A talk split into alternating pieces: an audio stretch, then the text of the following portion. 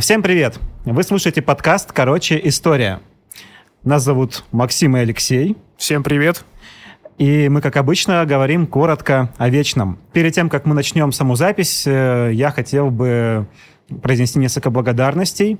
А, во-первых, э, спасибо Сквоту Винная, который находится на Китай-городе по адресу Солянка 1, а, за то, что приютили нас – мы хотим сказать огромное спасибо студии Resonant Arts за звук, за эти чудесные микрофоны, в которые мы говорим. Студия находится на Старом Арбате, где снимает, записывает видео, подкасты, э, аудиокниги, лекции, озвучивают рекламные видеоролики, записывают вокалы, акустические инструменты.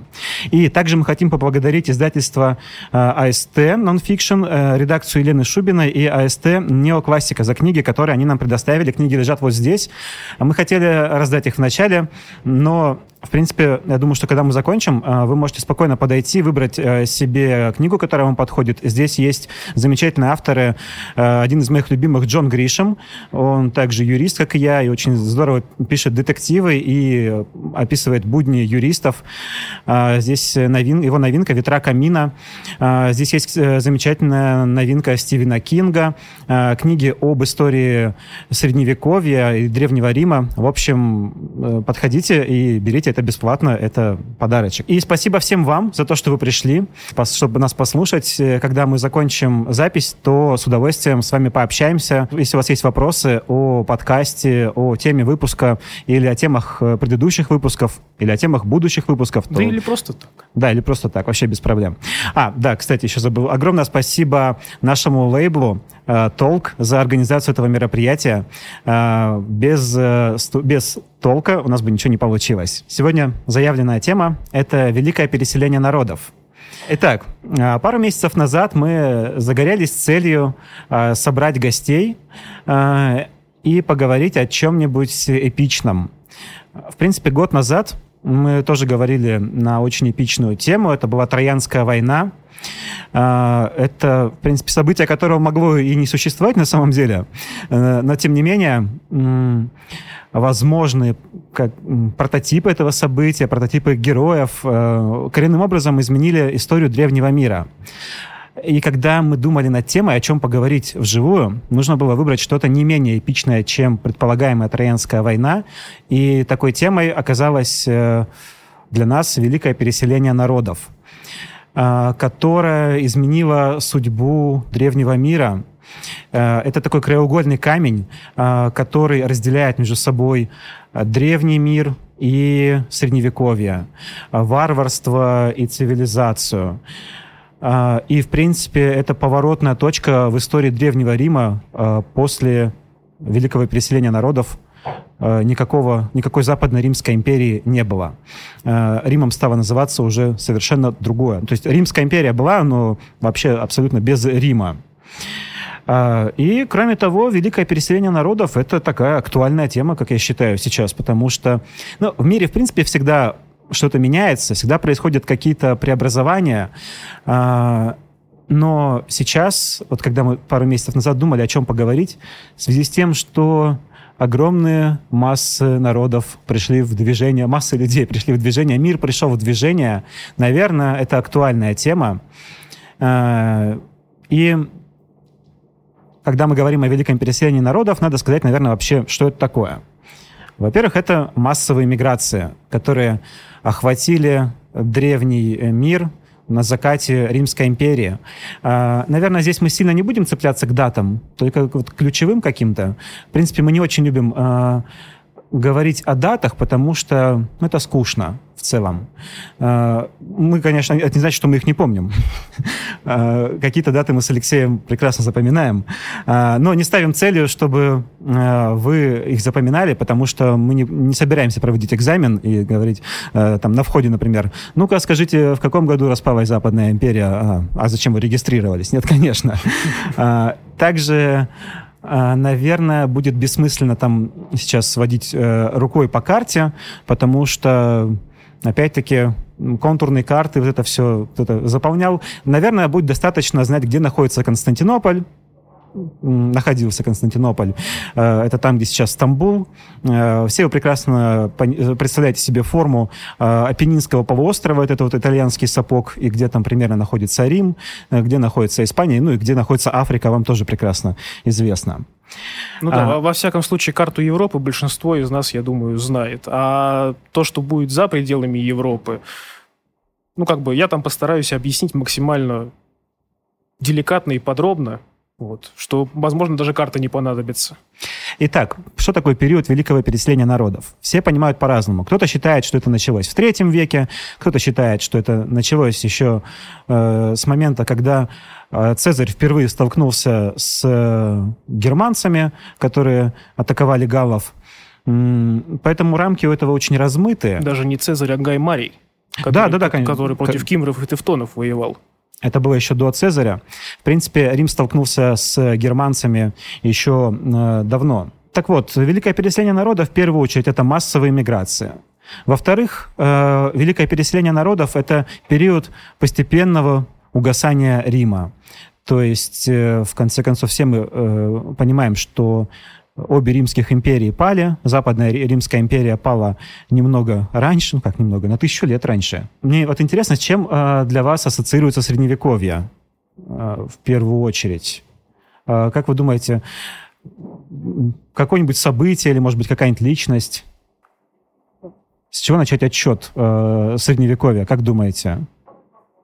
Крестовые походы, хорошо, да, чума, прекрасное явление, которое как раз очень значительный, да, который очень хорошо характеризует Средневековье. Но а, сложилась такая точка зрения, а, она такая очень упрощенная, она бытовала долгое время, что Средневековье начинается с падения Западной Римской империи в 476 году. А, хотя фактически историки Э, указывали разные э, моменты для этого. То есть, в конце концов, нельзя, нельзя же сказать, что вот, вот не было у нас Средневековья, в 476 году оно вот раз и случилось. Да, все, все зависит от историка, от исследователей. Временные рамки великого переселения народов точно так же зависят. Некоторые, как ты уже сказал, отмечают, что чуть ли там вот не со времен Гая Мария, это до нашей эры началось что-то с германцами, что-то у них там происходило на территории Балтики. А кто-то считает, что намного-намного позже, уже в 375 году нашей эры, когда Вестгот и Остготы попросили убежище на территории Римской империи, якобы спасаясь от гунского нашествия. Но мы об этом еще сегодня будем говорить. А, почему это переселение народов называется великим? А, мне кажется, потому что Средневековье я, допустим, связываю со страданием, как и один знаменитый паблик, которому совершенно не нужно делать рекламу. Страдание ежедневное, всю жизнь. Э, почему? Потому что, ну, мне кажется, э, что после падения Римской империи в Европе стало жить нам немного хуже, очевидно, немного хуже, чем жилось в Риме. Э, все институты, наработанные Римом, ну, они куда-то подевались, и потребовалось какое-то время, чтобы их восстановить. Восстановить культуру, восстановить государственные институции, Э, поэтому ну, вот наступили так называемые темные века. И мне кажется, что вот, были другие переселения народов. Распадались и другие государства в Азии, другие народы мигрировали массово, там тюрки, в конце концов, тоже переселялись. Э, но именно то переселение народов, о котором мы сейчас будем говорить, оно привело к темным векам и к такому э, просто фантастическому изменению а, в устройстве общества. Это, опять же, я позволю заметить, оно привело ко всем этим событиям, но именно на территории Европы по большей части. И поэтому как бы с европейцентрической точки зрения, то есть, да, это действительно было великое переселение народов, но если вы какому-нибудь китайцу скажете про великое переселение народов, он только посмеется и скажет, что? Ну, ну я, не, я не понимать вот вашего, что там у вас происходило. Вот. Поэтому для Европы это важно, безусловно, краеугольный камень, от которого, с которого, можно сказать, ведется отсчет средних веков. И, в принципе, той Европы, которую мы знаем сегодня. Ну, я думаю, давай поговорим э, теперь более конкретно э, и начнем с э, периодов, с этапов переселения народов. И вообще есть такая точка зрения, э, если что, поправь меня, э, что переселение народов начинается с нашествия гуннов, э, а дальше гунны сломали цивилизацию готов, готы ощутили, что пора бежать. И вот такой случился эффект домино. Один народ начал э, набегать на другой, и в конце концов э, рухнула последняя доминошка в этой цепи – Римская империя. Но на самом деле это был э, постепенный процесс, и первая волна переселенцев, с которыми довелось столкнуться Риму, были из южных и западных германцев. Как бы германцев на самом деле было довольно много, их делят на, на несколько групп, и вот одна группа из них осталась жить себе в Скандинавии, из них потом произошли э, викинги, норманы, а э, южные и западные германцы, ну, они вот э, сместились э, ниже. Почему мы поговорим, когда будем говорить о причинах переселения народов?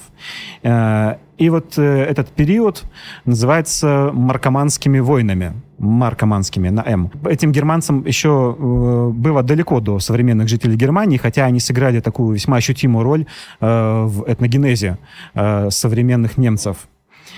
А, второй этап – это гунский, э, то есть э, э, племя гуннов – Э, из Азии, которая где-то рядом с Китаем обитала. Э, вы могли слышать, кстати, про сражение с гуннами в выпуске про Циншихуанди, который у нас недавно вышел. И вот гунны — это совершенно отдельная проблема, довольно сложная, комплексная.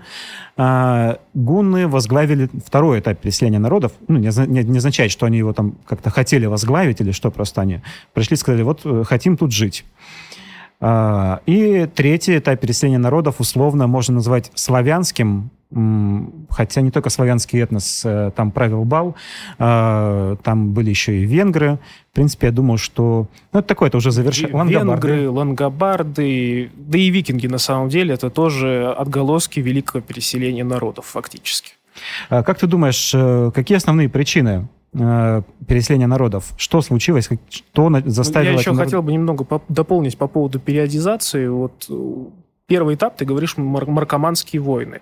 Для Европы, да, маркоманские войны. Но то, что, например, происходило на территории современного Китая и Центральной Азии, там тоже самое, ну, как были те же самые процессы. Там рушились целые империи, создавались новые за счет того, что кочевники-скотоводы, сдвинутые со, со своих насиженных мест другой массой кочевников-скотоводов, двигались на запад. Те же хунну, про которых мы сегодня будем говорить, это дальние предки гундов, они создали на, на территории Северного Китая, где сейчас расположена внутренняя Монголия и такой регион, как Синьцзян-Уйгурский автономный округ.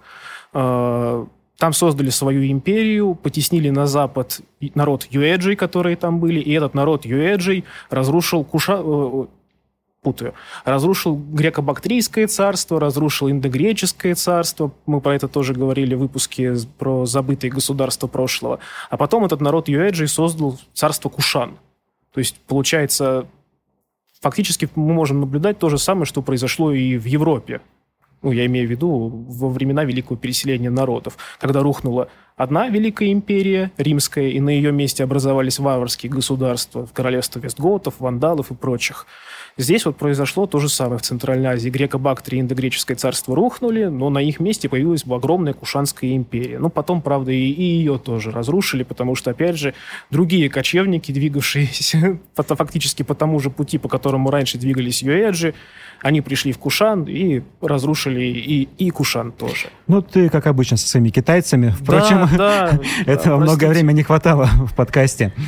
А, ну, вот ты сейчас э, вскользь упомянул такую причину переселения народов. Э, я считаю ее одной из основных, но не рискну сказать, что основная, потому что это, в принципе, наверное, дурной тон. Э, в истории это называется, да не только в истории, в науке это называется редукционизм, когда мы э, сводим причины какого-то глобального комплексного явления к чему-то одному. Но все-таки для простоты, наверное, надо сказать, чтобы это отложилось, наверное, как главная причина – основная, окей, значительная. А, э, земледелие у германцев было довольно примитивным. А, это означало, что они просто высаживали какую-нибудь э, репку, свеклу,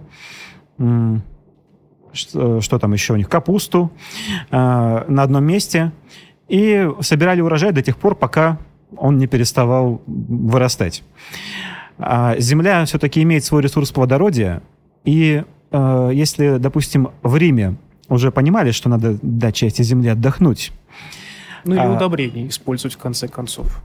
Как вариант, такие. да то для германцев, германцы этого еще не постигли, и они просто перемещались э, на другое место.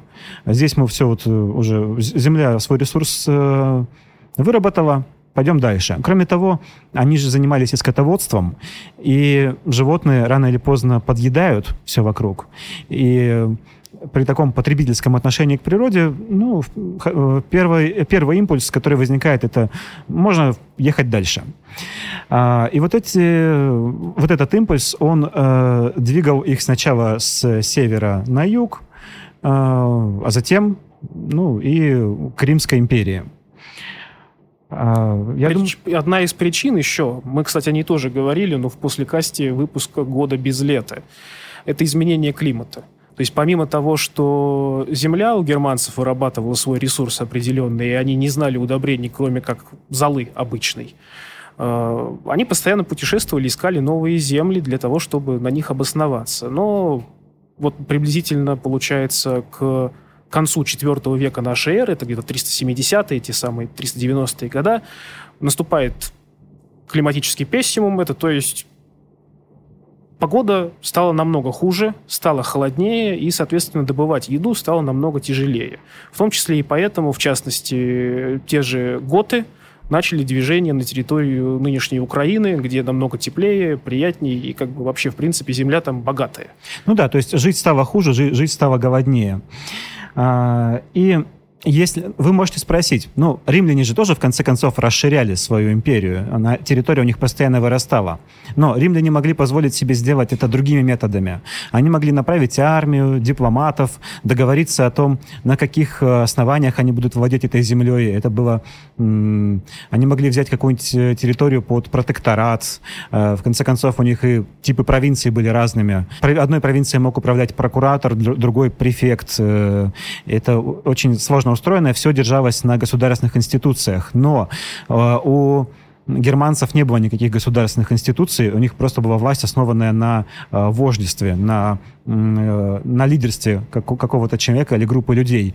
И это означало, что они просто в какой-то момент, э, когда им становилось голодно, они просто снимались с места э, со всей массой. Э, старики, дети, женщины, воины, кто угодно, скотоводы, земледельцы, и просто перемещались вот, вот, вот этой вот цельной массой. Но это, опять же, одна из моделей того, как исследователи видят перемещение и миграцию германцев. Потому что, в принципе, то, как могла происходить миграция германцев э, во времена Великого переселения народов, мы можем, например, ну, как бы экстраполировать опыт викингов. Они тоже, когда начали осваивать Англию, э, стартовали с э, небольшого рейда на остров Линдисфарн и потом на побережье английское, прощупывая, можно ли там поселиться, что там интересного есть. Также и с германцами. Сначала небольшая группа людей – посмотрела, пощупала немножко римские укрепления на границе.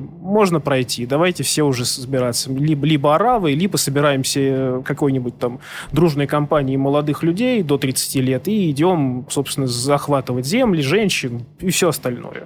И первые встречи германцев э, с Римом были вполне себе благополучные для Рима.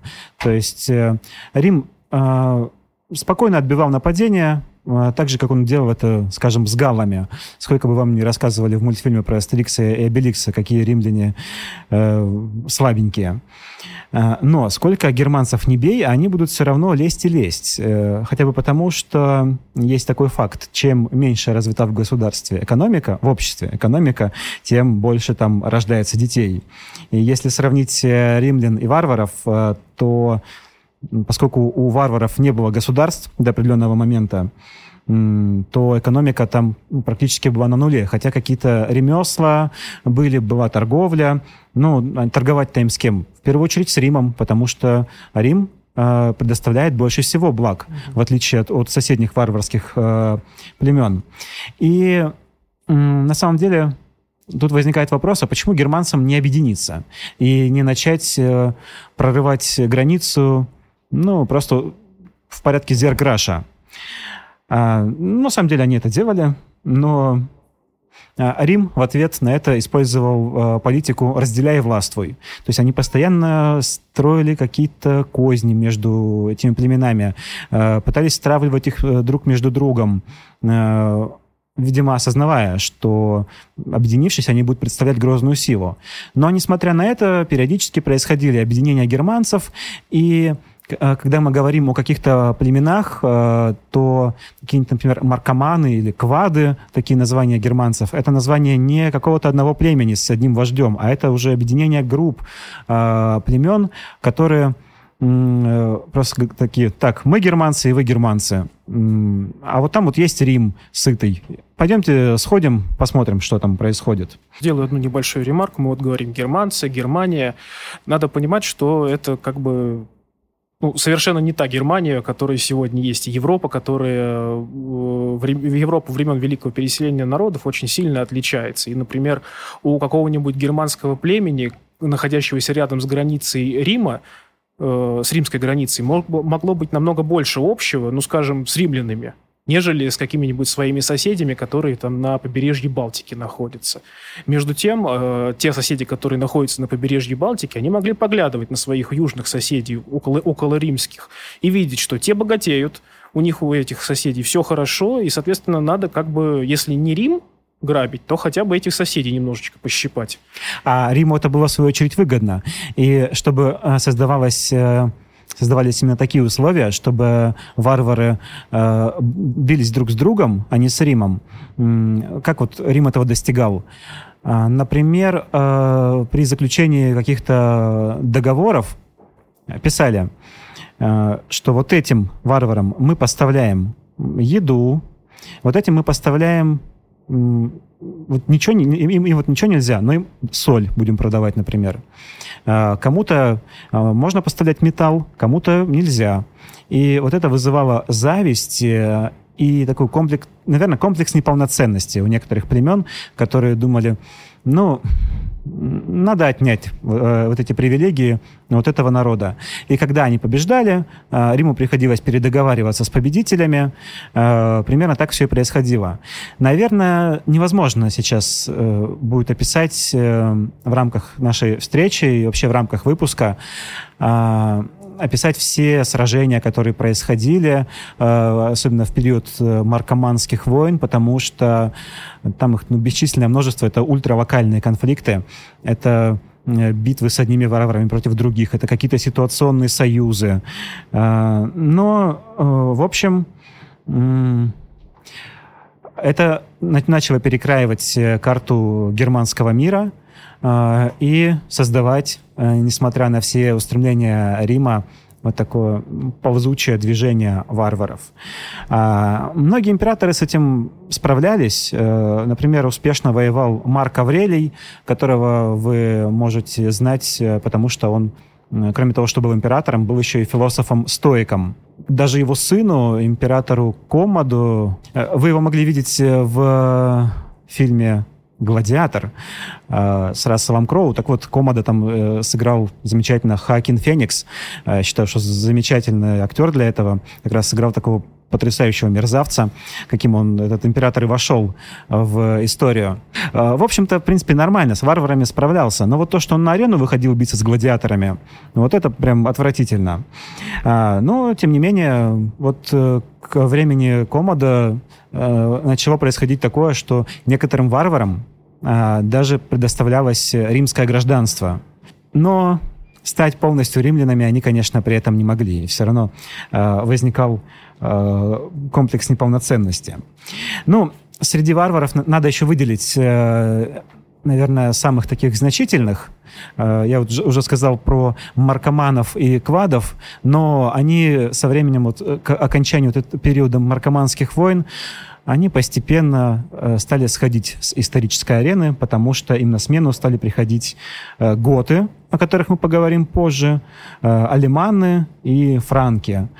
На самом деле их там есть бесчисленное множество всяких разных э, еще варваров. Руги, гипиды, причем бургунды. Не только, причем не только германские, еще сарматские, раноязычные. Ну, то есть там на самом деле на территории современных государств, к которым мы привыкли, что вот там где-нибудь в Румынии румыны, там обитали совершенно другие люди, которые могли прийти туда ну, чуть ли не с территории Ирана в свое время, откочевать.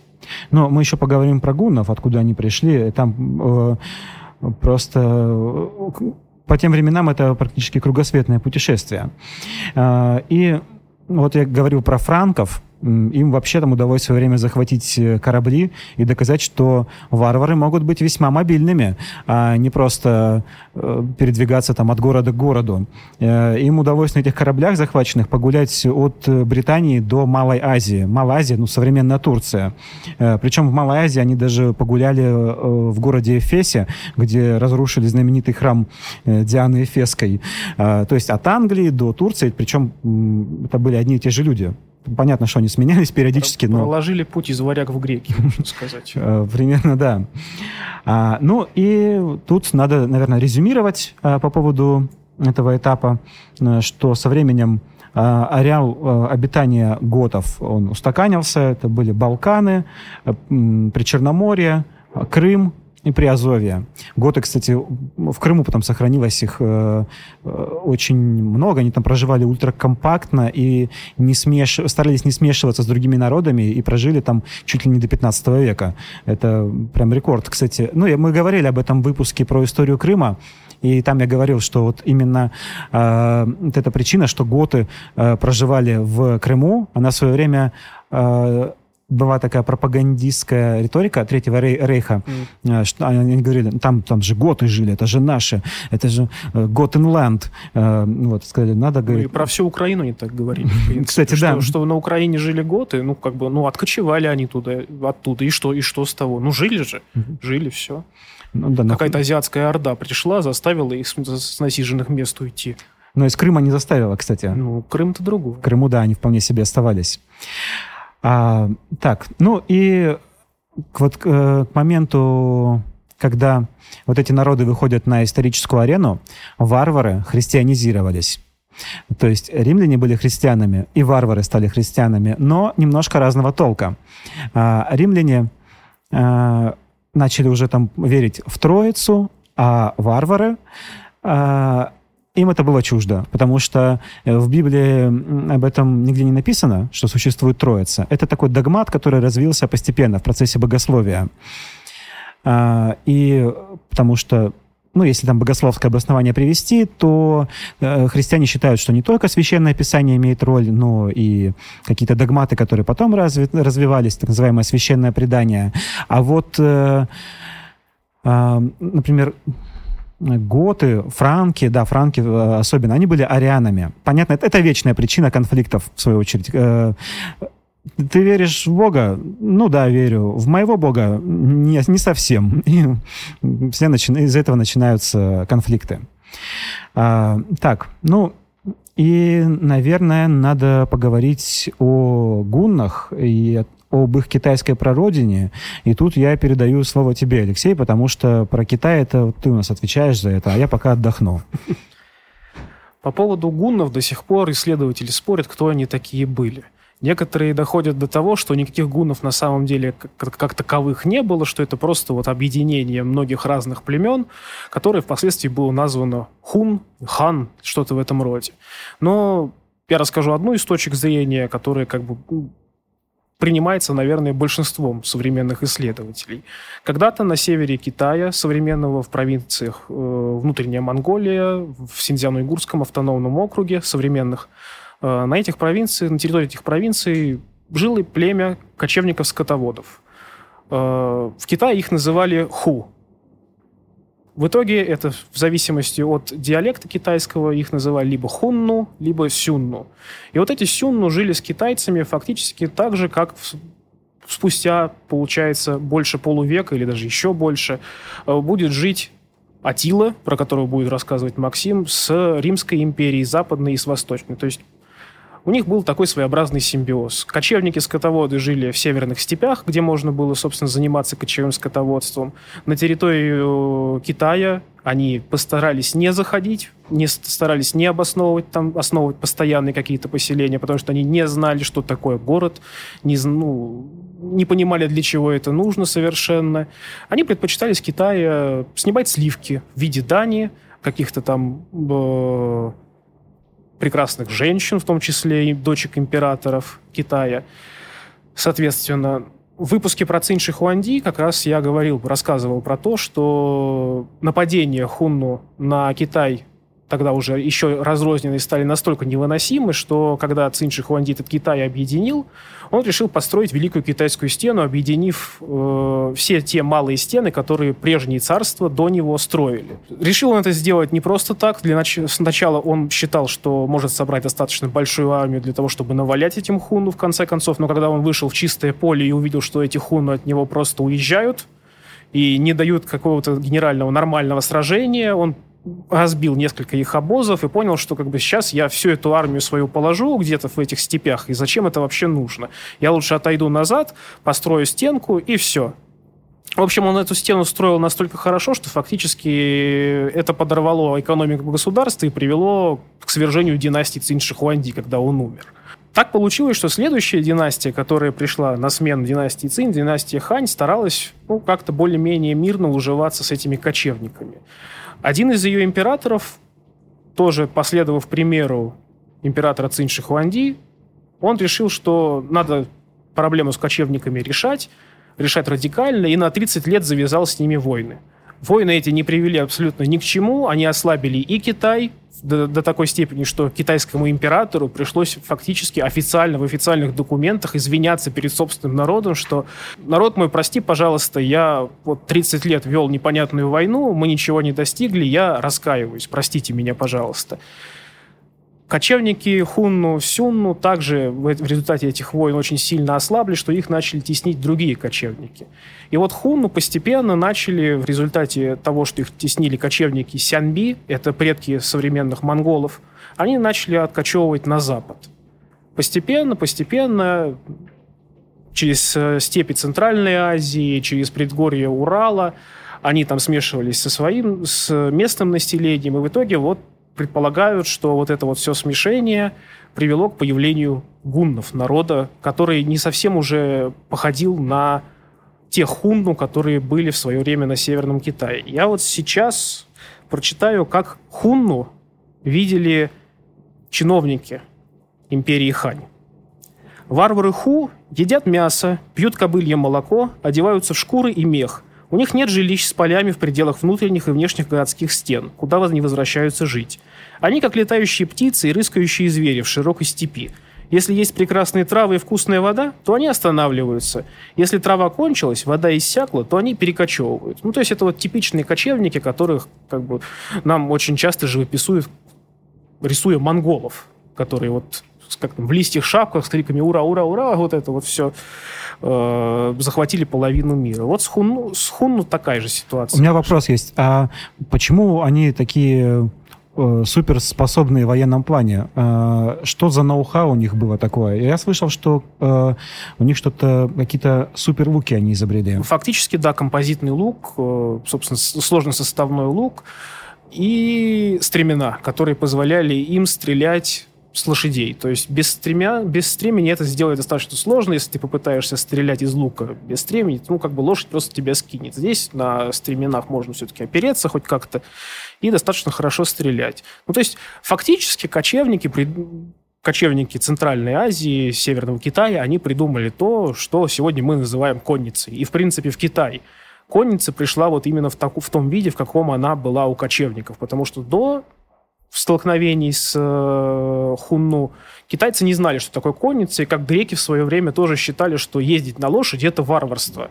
Надо ездить на, на колесницах. колесницах. На колесницах. Только на колесницах благородные мужи сражаются только вот на колесницах. Никак иначе. Если пересаживаешься на лошадь, вернее, на коня, уже плохо. А если на кобылу, еще хуже. Конечно, вообще... потому что на колеснице ты можешь надеть на себя шелковую одежду благородного господина и выделяться да. среди э, пушечного мяса, так и условно сказать, скажем. Вези меня вон к тому, сейчас я ему наваляю. Mm-hmm.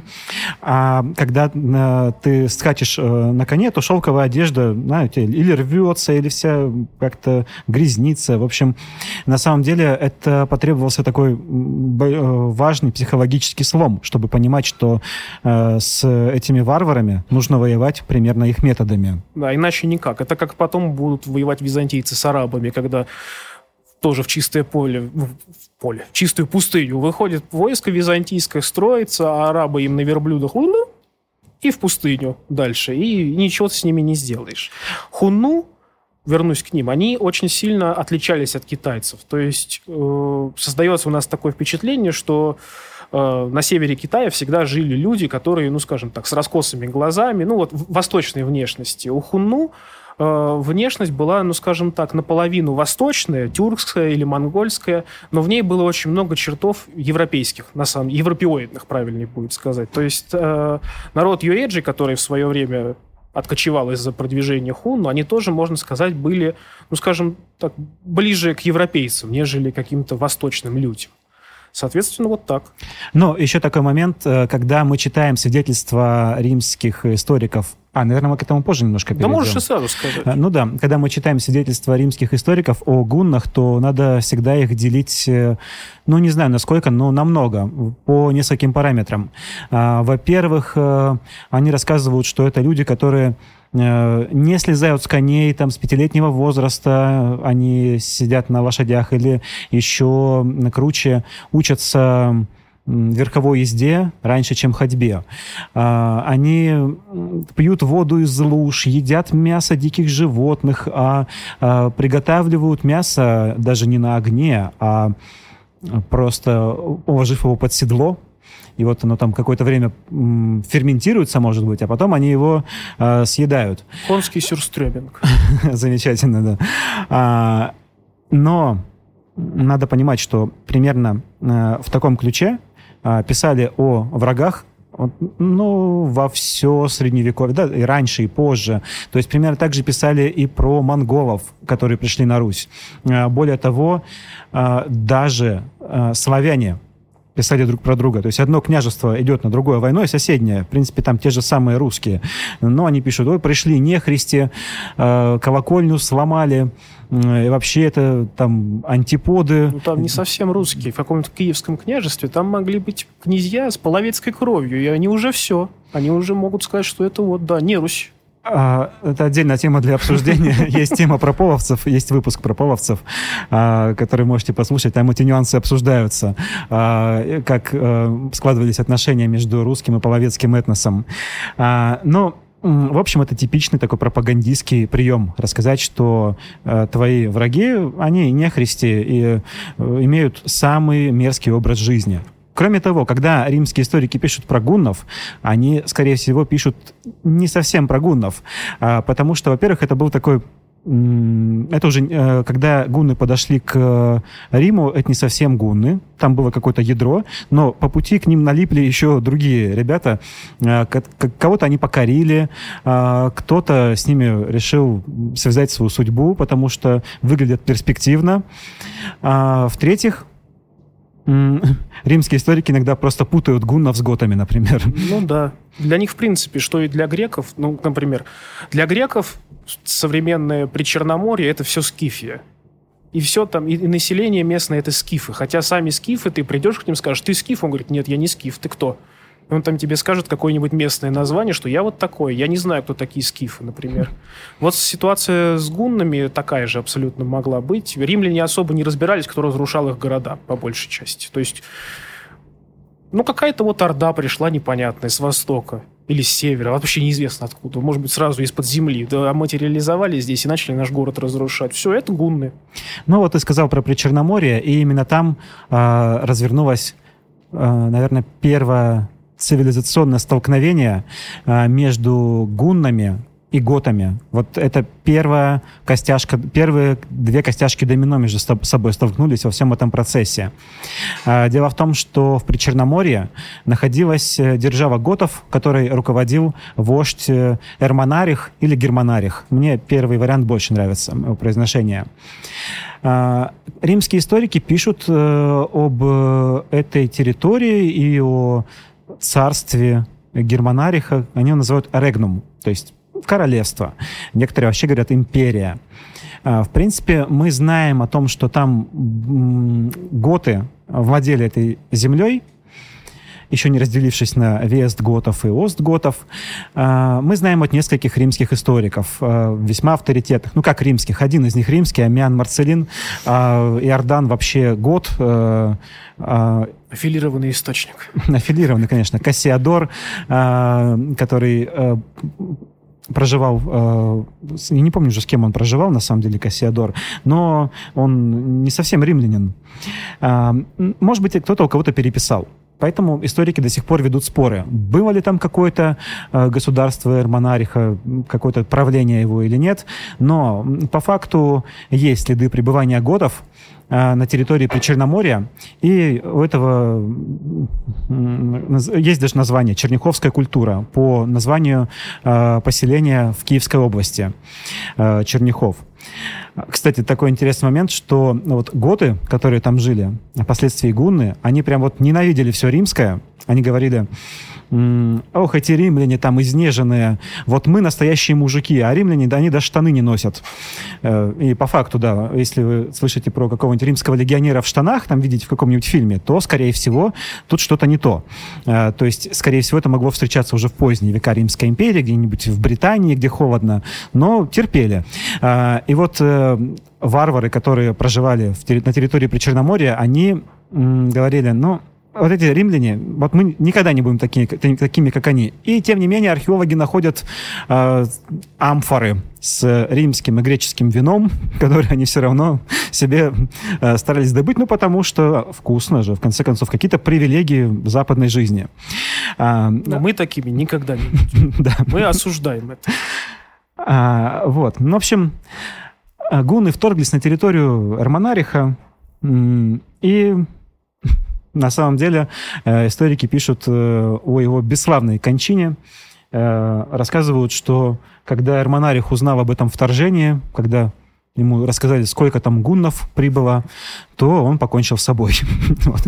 Но, тем не менее, вошел в историю. а, а некоторые историки, тем не менее, говорят, что он с ними все-таки повоевал немножко, и когда понял, что такая тьма, что просто я не убью, пацаны, давайте без меня. И вот тогда вот он уже решил, что все, надо да, почему-то ему не пришло в голову пойти просить у Рима помощи. Ну, наверное, я думаю, что реалии были такие, что проще было э, раскомнадзорнуться. Э, вот. Э, в общем, есть, кстати, еще другие теории о том, что его убили какие-то рассаманы, и тут э, поклонники э, конспирологических теорий говорят, что ну что, ну рассаманы, все понятно, кто это. Я думаю, вы тоже прекрасно понимаете, кого эти рассаманы прочат, судя по названию. Но никаких русских тогда еще не было, учтите. А после гибели Эрмонариха гунны идут дальше, объединившись с частью готов. Ну, потому что у готов этих не было выбора. А, другая часть готов она бежит и пытается найти какой-то лучшей доли себе. А, и вот э, готы с этого момента разделяются на две части. Мы сейчас для простоты будем говорить вест-готы и ост-готы, потому что, ну, проще ассоциировать их с Западом и Востоком. А, поэтому попрошу комментаторов тут, ну, которые будут э, Говорить, Писать, про да. то, что, говорить про то, что тогда не было таких названий. Да, тогда не было. Они назывались по-другому. Они назывались стервинги и грейтунги. Вот. Это были другие готы. Вестготы и Остготы сформировались немножечко позже в результате, собственно, того же самого великого переселения народов, о котором мы сегодня и говорим. Угу. Да, но я вот сразу сказал, что мы не хотим душнить, поэтому Вестготы и Остготы для простоты. А, и, в общем, а, часть Остготов идет а, в направлении Рима, есть при Черноморье вот э, ну, направление Восточно-Римской империи, то есть ну, Турция, Дуная, условно, сейчас. да, сказать, на, на, на Дунай идут. А, и просят разрешения поселиться во Фракии.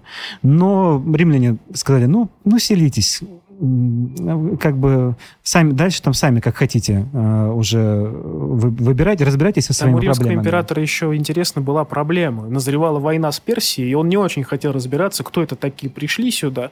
Тем более, даже если они пришли, там же много молодых людей, их можно нанять будет потом, чтобы угнать их в Персию, и там, собственно, положить их всех. Ну вот, как бы и император Валент II, он решил, что ну давайте, давайте селитесь как-нибудь. Ну да, у них политика была э, по отношению к беженцам ну, такая попустительская, я бы сказал. Э, в общем, они такие голодные там пытаются как-то освоиться, а Рим не очень им помогает. И Готам это не понравилось, потому что, ну, там были случаи, когда э, приходили и забирали живую силу, э, детей вроде как-то забирали. Там не то, что забирали, для того, чтобы выжить, детей продавали своих в рабство. В общем, в конце концов, э, Готам это не понравилось, и они подняли восстание. А Рим самонадеянно отправил туда не очень много живой силы. А, сам император тоже, кстати, присоединился к, этому, к этим сражениям. И вот произошла знаменитая битва при, одна, при Адрианополе, которая тоже стала таким водоразделом. Э, готы перебили две трети римской армии. А император Валент вообще пропал без вести. То есть в принципе, довольно бесславная. Но зато после этого, после этого Римская империя поняла, что с готами надо считаться и надо как-то заключать договор все-таки с ним какой-то. А, в общем, дамбу прорвало, и готы начали бесконтрольно селиться и разбойничать во Фракии. А Восточная Римская империя была без императора в это время. Но король умер, да здравствует король, хотя до этого института еще э, пыхтеть и пыхтеть, но э, в целом аналогия уместная, потому что э, Восточная Римская империя там они назначили своего императора, э, Феодосия, и император Феодосий, он сумел одолеть одних готов за счет других, а попутно еще объединил две э, римских империи, которые вот были разделены на этот момент, он их объединил в одну, но всего на год. А, поставил двух э, своих сыновей, Аркадия и Ганория во главе каждой из этих частей. И Аркадий оказался еще более-менее сметливым, который правил Восточной Римской империей, а Ганорий, ну, такой э, слабый, он оказался довольно слабеньким. Э, кроме того, варвары почуяли, что после битвы при Адрианополе, э, что они способны вполне себе разделаться с Римом, если захотят. То есть они могут не только просить поселиться, но имеют право требовать э, проживать на каких-то землях империи. И вот так появился институт федератов, то есть варваров, союзников Римской империи.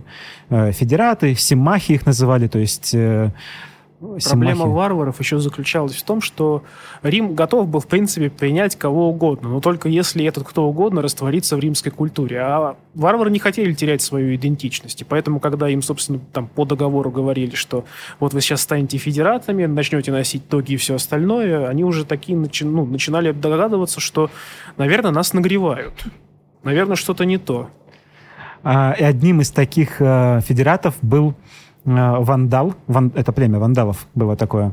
Их так, кстати, назвали, потому что они как-то зашли, погра... разграбили Рим. Ну, как бы такое ощущение, что они туда зашли просто вот пограбить и поломать все. Поэтому с тех пор э, слово вандал, оно стало таким нарицательным. И вот э, одним из таких германских вождей, который нанялся на службу и сделал себе крепкую военную карьеру, был Флавий Стилихон. У него, кстати, имя даже римское, Флавий. Вообще, кстати, чрезвычайно модное в то время имя, потом, заметьте, э, много будет таких. Э, вот. Он был одним из, из таких самых э, значительных, наверное, германцев-федератов. Он стал носить звание магистр милитус, то есть военачальник, главнокомандующий, то есть варвар, который ну, такой министр обороны при римском императоре. Ну, и еще один, кстати, был такой... Э, это, это было в Западной Римской империи, а в Восточной Римской империи, в свою очередь, выделился э, такой э, год э, по имени Аларих. Э, в общем, после смерти Феодосия, того самого объединителя двух э, империй, э, Аларих вышел из-под контроля и отправился с войском, которое его выбрало конунгом, на Константинополь. Э, там Алариха встретили, поняли, что вот такой... Э, талантливый полководец, ну, рано или поздно с, рано или поздно одолеет Восточную Римскую империю э, и решили с ним договориться, с этим Аварихом. Ну и сказали, давай мы с тобой договоримся, а за это окажем тебе покровительство в движении в земле э, Западной Римской империи. А, но, в свою очередь, в Западной Римской империи был Стилихон, который тоже не зря ел свой хлеб. Э, он был в каком-то смысле круче римского императора. А, фактически Стилихон правил Римской империей. Не зря а, ел свой хлеб и, как бы, честно, раздумывал о том, как сделать э, Западную Римскую империю, что называется, great again. И вот он, значит, э, Аларих где-то на территории Греции правит бал, пытается на самом деле, Аларих, он, да, ему до Стилихона далеко. Если Стилихон, он прям у него имперские амбиции, он, по сути, руководит Западной Римской империей, то Аларих думает, куда пристроить своих готов, где с ними поселиться. А, и э, войска Стилихона и Алариха начинают сталкиваться друг с другом, но тут Алариха перекупают. А, и это, э, так получилось, что Аларих в какой-то момент одновременно чиновник, э, военный чиновник э, при э, Восточной Римской империи и при Западной Римской империи, но в конце концов он все-таки переходит под крыло Западной Римской империи, а Стилихона вообще казнят за имперские амбиции. Становится понятно, что э, ну, так поди и свою династию тут установит. И вот в этот момент он, в Риме еще все-таки думают, ну, да, что-то с нами не так. Что-то как-то у нас тут варвары правят бал, но, наверное, можно что-то как-то изменить, наверное, можно ввести какие-то законы и, а, может быть, даже вообще откатиться к язычеству. Такие вот э, раздаются призывы. А, то есть э, находятся даже люди, которые думают, что, возможно, проблема в христианстве. Ну, кстати, допустим, историк э, Эдвард Гиббон, он думает, что Западная Римская империя пала из-за того, что она христианизировалась. В то же время а Восточная Римская империя была вполне себе христианской вплоть до своего падения 1453 года. А, поэтому это, это редукционизм, о котором я уже говорил, а, сводить падение Римской, Западной Римской империи к христианизации. Ну, в общем, Аларих, в конце концов, он просто умирает своей смертью, не в бою, но готы из-за вот этих э, миграций, они постепенно занимают Испанию, Галлию и северное побережье Африки. Это говорит о том, что готы из вот бродяг, которые просились у Рима поселиться на их землях, превратились э, в политиков, в какую-то мощную силу. Это уже не просто беженцы. Э, это люди, с которыми следует считаться, и в конце концов они ведь создают и свои государства э, со временем, э, готские королевства, ну к этому подойдем еще. А, и рассказ о великом переселении народов будет неполным без э, рассказа о битве при Каталаунских полях и о том, как Рим противостоял э, гуннам. Но перед этим надо рассказать о э, великом последнем римлянине Флавии Аэция. Наверное, мне кажется, это не преувеличение, когда его так называют. Я думаю, что без него Римская империя загнулась бы гораздо быстрее. Это во-первых. Во-вторых, Флавий Аэций обладал очень важными политическими скиллами, э, из-за которых, мне кажется, ну, я, наверное, я пока читал о нем, я могу сравнить его с Цезарем по некоторым моментам. А, потому что его умение интриговать и вести дела на пользу и себе, и государству, ну, оно достойно божественного Юлия. А, впрочем, там можно при желании найти и общие черты из биографии, но это, наверное, оставим на а, закуску сторонникам новой хронологии, которые любят находить общие черты у всяких разных э, исторических деятелей. Да, у, а хотя... у Иисуса и Клеопатры общие черты какие-то были, да? А, хотя я упомяну, наверное, все-таки об этом. А, дело в том, что Флавий Эций в детстве жил в заложниках у готов сначала, у Алариха того, о котором я говорил, а затем у гуннов. И Цезарь же тоже был в заложниках, он же тоже, его пираты как-то захватили и требовали, требовали за него выкуп. А, но на этом, в принципе, сходства в биографии, наверное, исчерпываются. Вот, э, то есть заложничество само по себе это еще не что-то такое э, выдающееся, потому что там какой-нибудь граф Дракула тоже жил в заложниках у турецкого султана в свое время. А, в общем, пока Аэций э, жил в заложниках у готов, а потом у гуннов, он неплохо стал их понимать, э, как варвары мыслят, какой их, э, простите, менталитет. Э, и говорят, что вроде как он там подружился с Атилой. Атила — это будущая гроза Рима, да и Европы вообще. Но что же общего у Эция с Цезарем? Ну вот именно, наверное, умение разбираться в варварах. Потому что Цезарь тоже хорошо понимал этих варваров. Он с этими галлами был просто душа в душу и одних натравливал на других, понимал, как это сделать, э, дружил с какими-то персонажами, каких-то казнил. Э, в принципе, вот, мне кажется, это примерно одно и то же. А, кроме того, у Аэция ну, в отличие от Цезаря, конечно, но такой важный момент, у, него даже жена была годка, э, и у них был э, сын.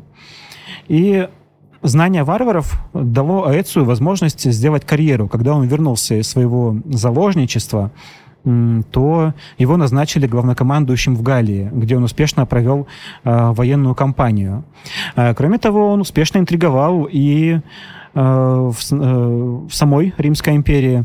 Э, когда императора Гонория отправили в отставку, того самого слабого, при котором был э, главнокомандующий варвар, то на трон уселся император Иоанн, который вошел в историю как, как узурпатор. Ну, наверное, потому что не удержался на троне. Если бы удержался, то, конечно, узурпатором был бы кто-нибудь другой. А, и Иоанн до этого был секретарем, но Аэций поддержал притязание Иоанна на престол. И Аэций даже сражался за него в битве против э, войск Восточной империи. А у Восточной империи, в свою очередь, были свои планы, кого посадить править западным, Западом. А, ну, и Аэций сражался, но в ходе сражения он не знал, э, кто победил. Э, не знал о том, что император уже мертв по факту. Э, вот. И вроде бы как чаша весов склонялась на сторону Аэция, но вот фактически битва уже не имела смысла. И страной стал править Валентиниан III, семилетний император, который войдет в историю как довольно распущенный молодой человек, избалованный. Избалованный него, наверное, ну, только Гелио Габал. Эм, вот, фактически страной за него управляла его мать, Гала Плацидия, которая просто выполняла любые прихоти Валентиниана. Э, такая очень расчетливая женщина, которая до этого момента успела вообще побыть королевой Вестготов, а теперь была такой королевой матерью Рима. Но Аэций сумел договориться и с ней, несмотря на то, что фактически выступил с бунтом против э, ее сына. Э, у Аэция даже получилось устранить своего конкурента, который был в фаворе у королевы матери, у императрицы матери. Э, был такой комит Африки Бонифаций.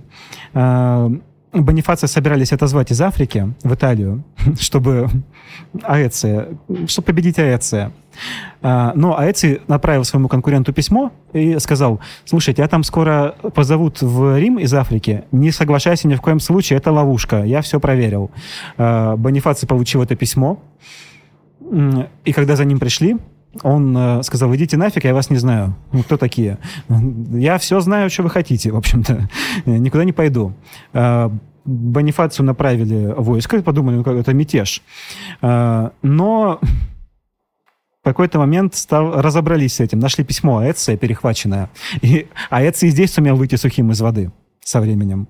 И спустя э, пару лет, по-моему, если не ошибаюсь, э, ну там совсем немного времени прошло, он вообще Бонифацию сказал, приходи, поговорим э, в Италии.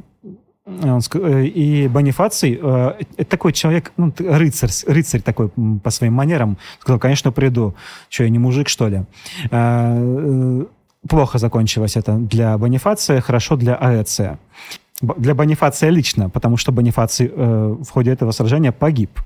Но войско Аэция было повержено, из-за чего он вынужден был сбежать к гуннам, к своим старым знакомым, а его самого обвинили, э, его обвинили в, в измене. А что он сделал? Он просто сказал гуннам, давайте-ка прогуляемся до Равенны. Равенна — это столица Рима в то время. Ее перенесли из, из э, собственно, города Рима в э, другое место, в Равенну. И вот, ну, примерно как из Москвы в Питер, может быть, а из Питера в Царское село в свое время. Фактически там было время, когда страна управлялась из э, Царского села. Вот, и, э, значит, э, Аэций подходит к Равенне с войском из и говорит, ну что, кто теперь э, здесь папочка? В общем, становится главнокомандующим. После этого его навыки, кстати, пригодятся империи. Дальше нам нужно сказать про Атилу. Здесь будет такая подводочка. И Атила, ну, вы, я думаю, вы все слышали про него, про этого персонажа, что был такой Атила, бич божий, э, как минимум, и что это был человек, который держал всю Европу в кулаке, и Рим был на волоске, э, пока Атила со своими войсками э, расхаживал по Европе ну, по крайней мере, по провинции Паннония, которая находится сейчас на территории современной Венгрии. А, есть э, такой памятник э, саксонской культуры, называется Витсид, и там автор пишет о самых великих королях, правителях, самых великих правителях, а, о которых он когда-то, когда-либо слышал. А, как вы думаете, кто там на первом месте? Подсказка Атила на втором. Как вы думаете, кого там считают самым главным воителем? Есть э, версия? Бинго. Александр Македонский. Да. А Атилу э, считают э, вторым, и это, наверное, о чем-то договорит. Хотя, можем поспорить, наверное, с этим автором, конечно, но он находится в местах куда более отдаленных, чем Соловки. Э, в общем, Атила до какого-то момента был ничем не примечателен. Рукописи пишут э, про вождя гунов по имени Бледа, хотя, э, который унаследовал э, титул вождя гуннов от своего дяди по имени э, Руа или э, Ру, как там его? Там 50 вариантов да, там есть. Очень, там очень много, много вариантов, потому что гунский язык не сохранился, и до сих пор пытаются понять, каким образом они все-таки звучали эти имена в там оригинале. Же до сих пор непонятно, это тюркский язык э, или германский язык. Ну, там германский язык вряд ли, но вот именно что э, тюркский, монгольский, центральноазиатский, хрен поймешь. Угу. Хунны его знали. В какой-то момент э, среди имен, имен вождей помимо Бледы начинает э, вылезать имя Атилы. Судя по всему, он оказался куда более цепким, э, сознательным, что ли, каким-то таким удачливым. удачливым, чем его брат. И они начинают э, со своим братом, ну, просто крышевать Византию, если говорить таким языком э, 90-х. То есть они начинают э, говорить, либо платите дань, либо мы на вас нападаем. Э, Византия, Восточно-Римская империя, конечно, пока что, начинает э, в ответ иногда вяло обороняться, вяло как-то вводить войска. Но Атива показывает, кто в доме хозяин. Он истребляет легионы, и Восточно-Римской империи ничего не остается, кроме как э, подчиниться и платить э, все более возрастающую дань. Слушай, а говорят же, что Атива, он еще и в Риме успел пожить. Ну, Ты слышал пол... что-то об этом? Я что-то слышал, но мне кажется, это все домыслы. Ну да, а Эций точно успел пожить у гуннов. У гуннов, а вот... потому что он с ними хорошо контакты наладил. Он, ну, он же натравливал их на Рим, на готов. Ну, то есть у него прям с гуннами очень хорошие были связи. Ну, а вот э, факт о том, что Атива жил в Риме, ну, мне кажется, это что-то из серии, э, что Цезарь Клеопатру привез с собой э, в Рим. Может, было, а может, Легендарное нет. сказание. Что происходит дальше? Дальше Атила почувствовав свою власть над э, Восточно-Римской империей, пытается обратить свой взор на запад, выдвигается в Галлию. Но для этого он находит формальный повод.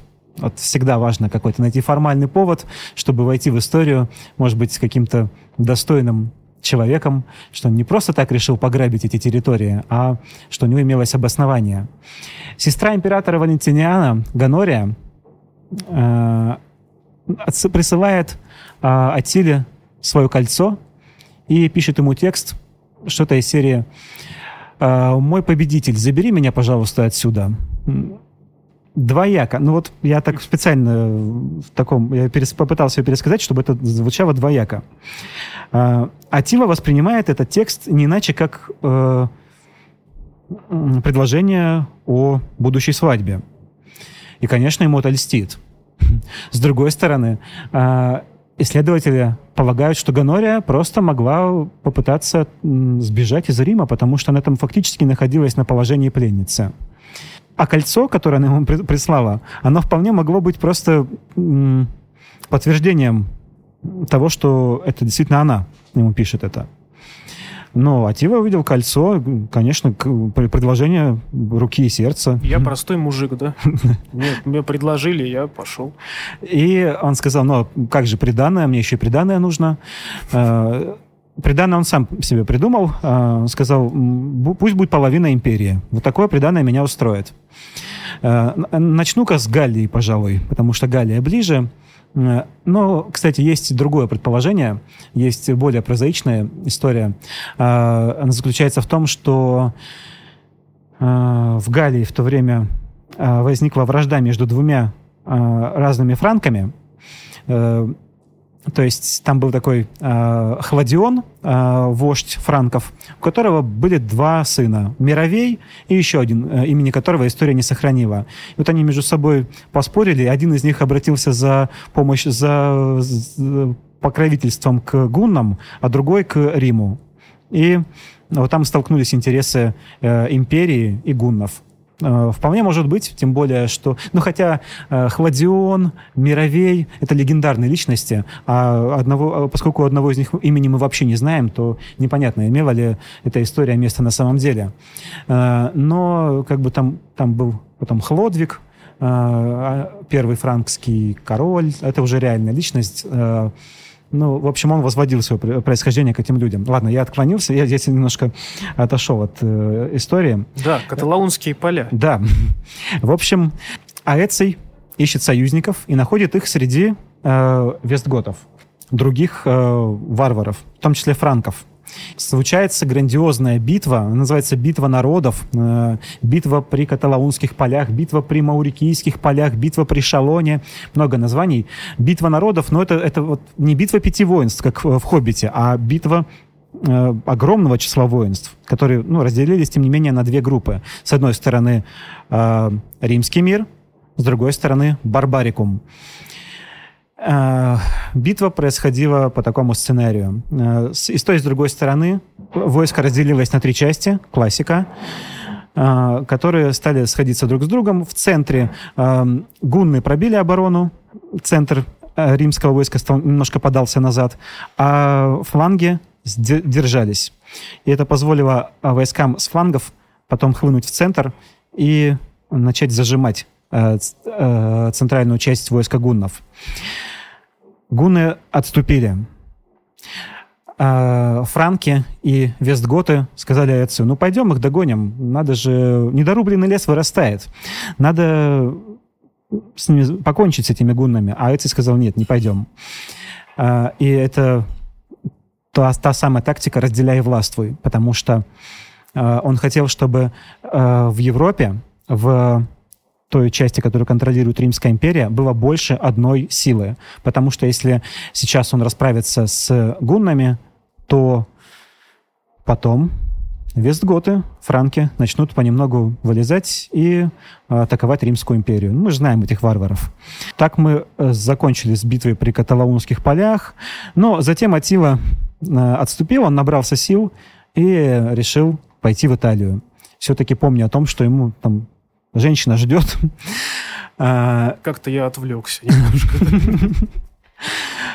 Но а, тут ему погода немножко испортила планы, да и войско заболело, вроде как то ли чумой, то ли всякими походными заболеваниями, полевая, полевая дизентерия, как это называется, как это назвать, в общем, среди, потому что гигиена так себе.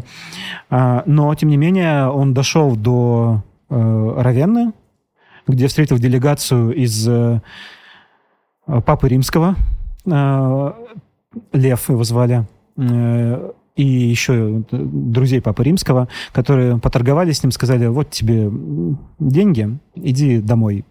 И Атила решил все-таки отступить, потому что военная удача была явно не на его стороне. Ну, к тому же, на самом деле, вы можете спросить, а где был Аэций к тому времени, вот этот вот гениальный полководец?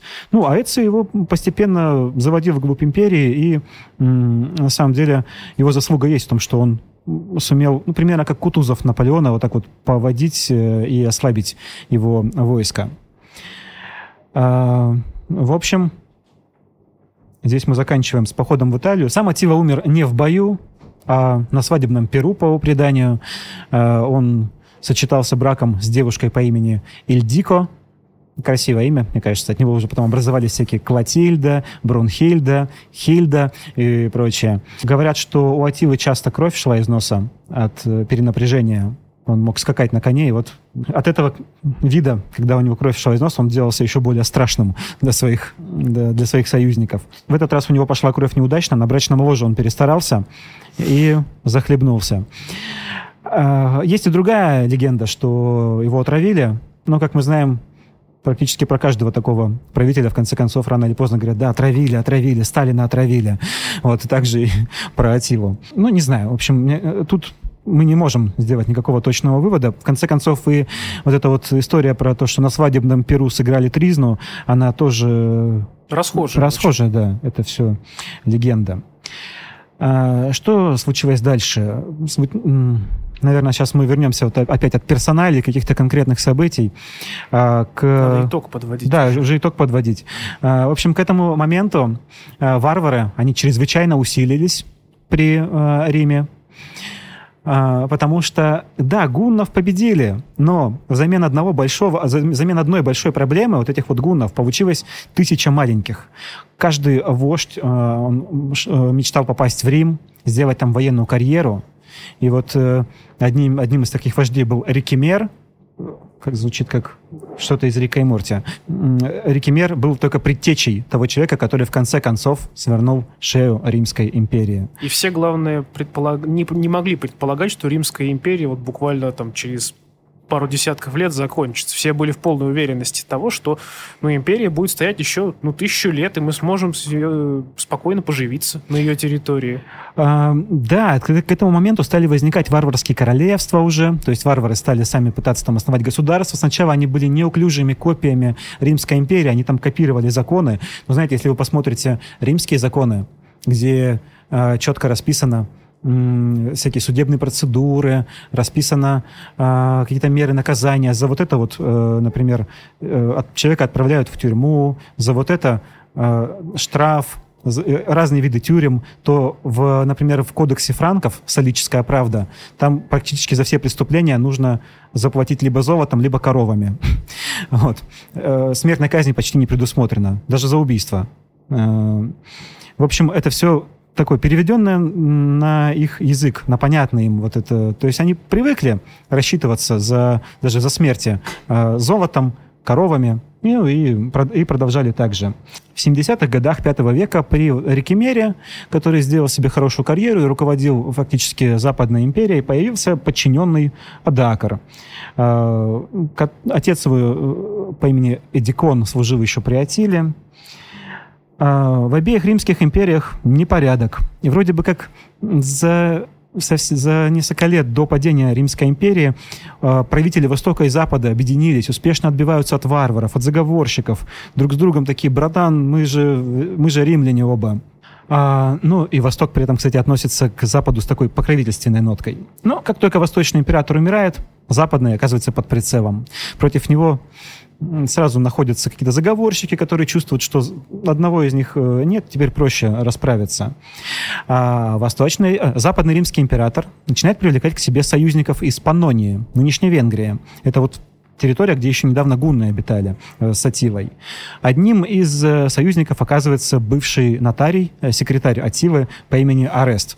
Хорошее резюме, да, у человека? Чем вы занимались в 451 году? Воевал против Рима. Принят. А, ну, в общем, примерно так и получилось. Он продолжил заниматься тем же самым. А, такое ощущение, на самом деле, что он спал и видел, как он одолеет Рим, что он им завладеет, потому что его сына звали Ромул Августул. Хорошенькое имя, потому что и Ромулом звали первого римского царя, а Август — это имя первого римского императора, Октавиан Август. Но Августов — это как бы такой а, Август, маленький Август, что ли, э, типа того. В принципе, так и получилось, да, имя пророческое на самом деле. Что было дальше? Еще пока действующий император Запада Юлий Непот э, отправил своего начальника, а, а, отправил своего военачальника Адакра разобраться с мятежом.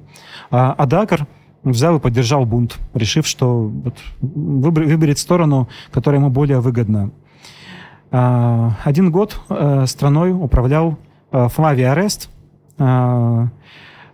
а, на троне юридически сидел э, Ромул Августов. Ну, вот мы подходим к самому концу Западной Римской империи, и казалось бы, что конец Западной Римской империи — это что-то эпичное, это, наверное, что-то должно быть сценам сродни из «Властелина колец», что вот такая агонизирующая Римская империя, как Гондор, держится, но в конце концов все-таки не выдерживает и обрушается, какая-нибудь там башня падает, вот это все. Но нет. На самом деле солдаты просто взбунтовались из-за того, что им не платили жалования. А вот. Или и там, там... И там по факту от Римской империи уже практически ничего и не осталось, потому что Северную Африку вандалы держали вместе с аланами, территорию современной Франции, ну, преимущественно Южной Франции, держали Вестготы, получается. Фактически только Италия еще хоть как-то могла называться Римской империей, Западной Римской империей, но и там уже тоже хозяйничали э, всякие разные варвары, а местной аристократии, ну, как аристократии, местным владетелям и земледельцам было намного проще договариваться уже не с римскими императорами по поводу налогов и законов каких-то, а с, с теми варварами, с теми крепкими ребятами, которые у них непосредственно рядом, вот с ними же фактически тусуются, что намного проще. В общем, в итоге римские бунтовщики выбрали себе предводителя. Им оказался снова Адакар. Он уже один раз, в принципе, хорошенько побунтовал. Результат хороший. А, и он повел а, бунтовщиков на Равенну, на столицу Римской империи. Дальше, я думаю, конец немного предсказуем. А, Римская империя после этого закончилась. Казнили фактического правителя Западной Римской империи Флавия Ареста, а его сына Ромова Августова отправили э, до конца жизни сидеть в замке. А, после этого Адакар э, решил, что не надо нам этих ваших римских приколов. А, трон а, и корону, это так называемые инсигнии, э, символы императорской власти, он отправил императору Восточной Римской империи, сказал, Надя, держите вот, это римское, мы тут сами разберемся, как нам жить. И После этого он, кстати, не распустил римский сенат. Для чего? Э, сенат, сенат поддержал его просто. ну, чем еще оставалось. А, таким образом, он как бы создал видимость законности. А, ну, и какое-то время он поправил этой страной, которую можно назвать э, королевство Адакра, попытался создать там свое собственное варварское королевство, но в итоге конец его был печален. Был у него такой конкурент э, Теодорих, который, с которым они еще до этого враждовали. А, и тут они решили договориться. Теодорих приехал, а дальше, как в «Игре престолов», «Красная свадьба», тоже блуждающий мотив, частая вещь. Он приехал, э, сказал, давай помиримся с тобой и э, поделим территорию. А тут еще и Адакар уже такой, ну, старенький. Расслабился. Расслабился, сказал, давай, что делать. Вот. И был пир, на котором Теодорих, э, по преданию, разрубил его от плеча до бедра. И сказал при этом, э, у этого слабака совсем не было костей в теле. В общем, я думаю, что на конце Римской империи, как на такой краеугольной теме, мы закончим, потому что э, все эти истории про э, переселение славян, венгров и лангобардов, они не настолько значительны. Но, подводя итог, хочу сказать, что вот это все еще далеко до нынешней карты мира, это все, что образовалось после э, падения Римской империи, потому что будут там еще и королевства франков э, разные, э, будут э, э, всякие блуждающие названия земель. Э, до королевства Франции, там, до Германии, до Италии еще очень-очень далеко. Но именно э, вот это история, именно вот э, этап великого переселения народов, это то, что создало современный э, этнический и языковой э, облик Европы, в том числе, я считаю, и России. У нас все, я думаю. Спасибо всем, кто пришли. Э, Подходите, угощайтесь книжечками. Э, И если у вас есть вопросы, то мы рады будем послушать и ответить. Да, мы, под- получается, подзадержались мы немножко. Обычно на в час пытаемся уложиться, а тут полтора. Нормально для живой записи. Да. Я думаю, записью можно заканчивать. Спасибо. Спасибо.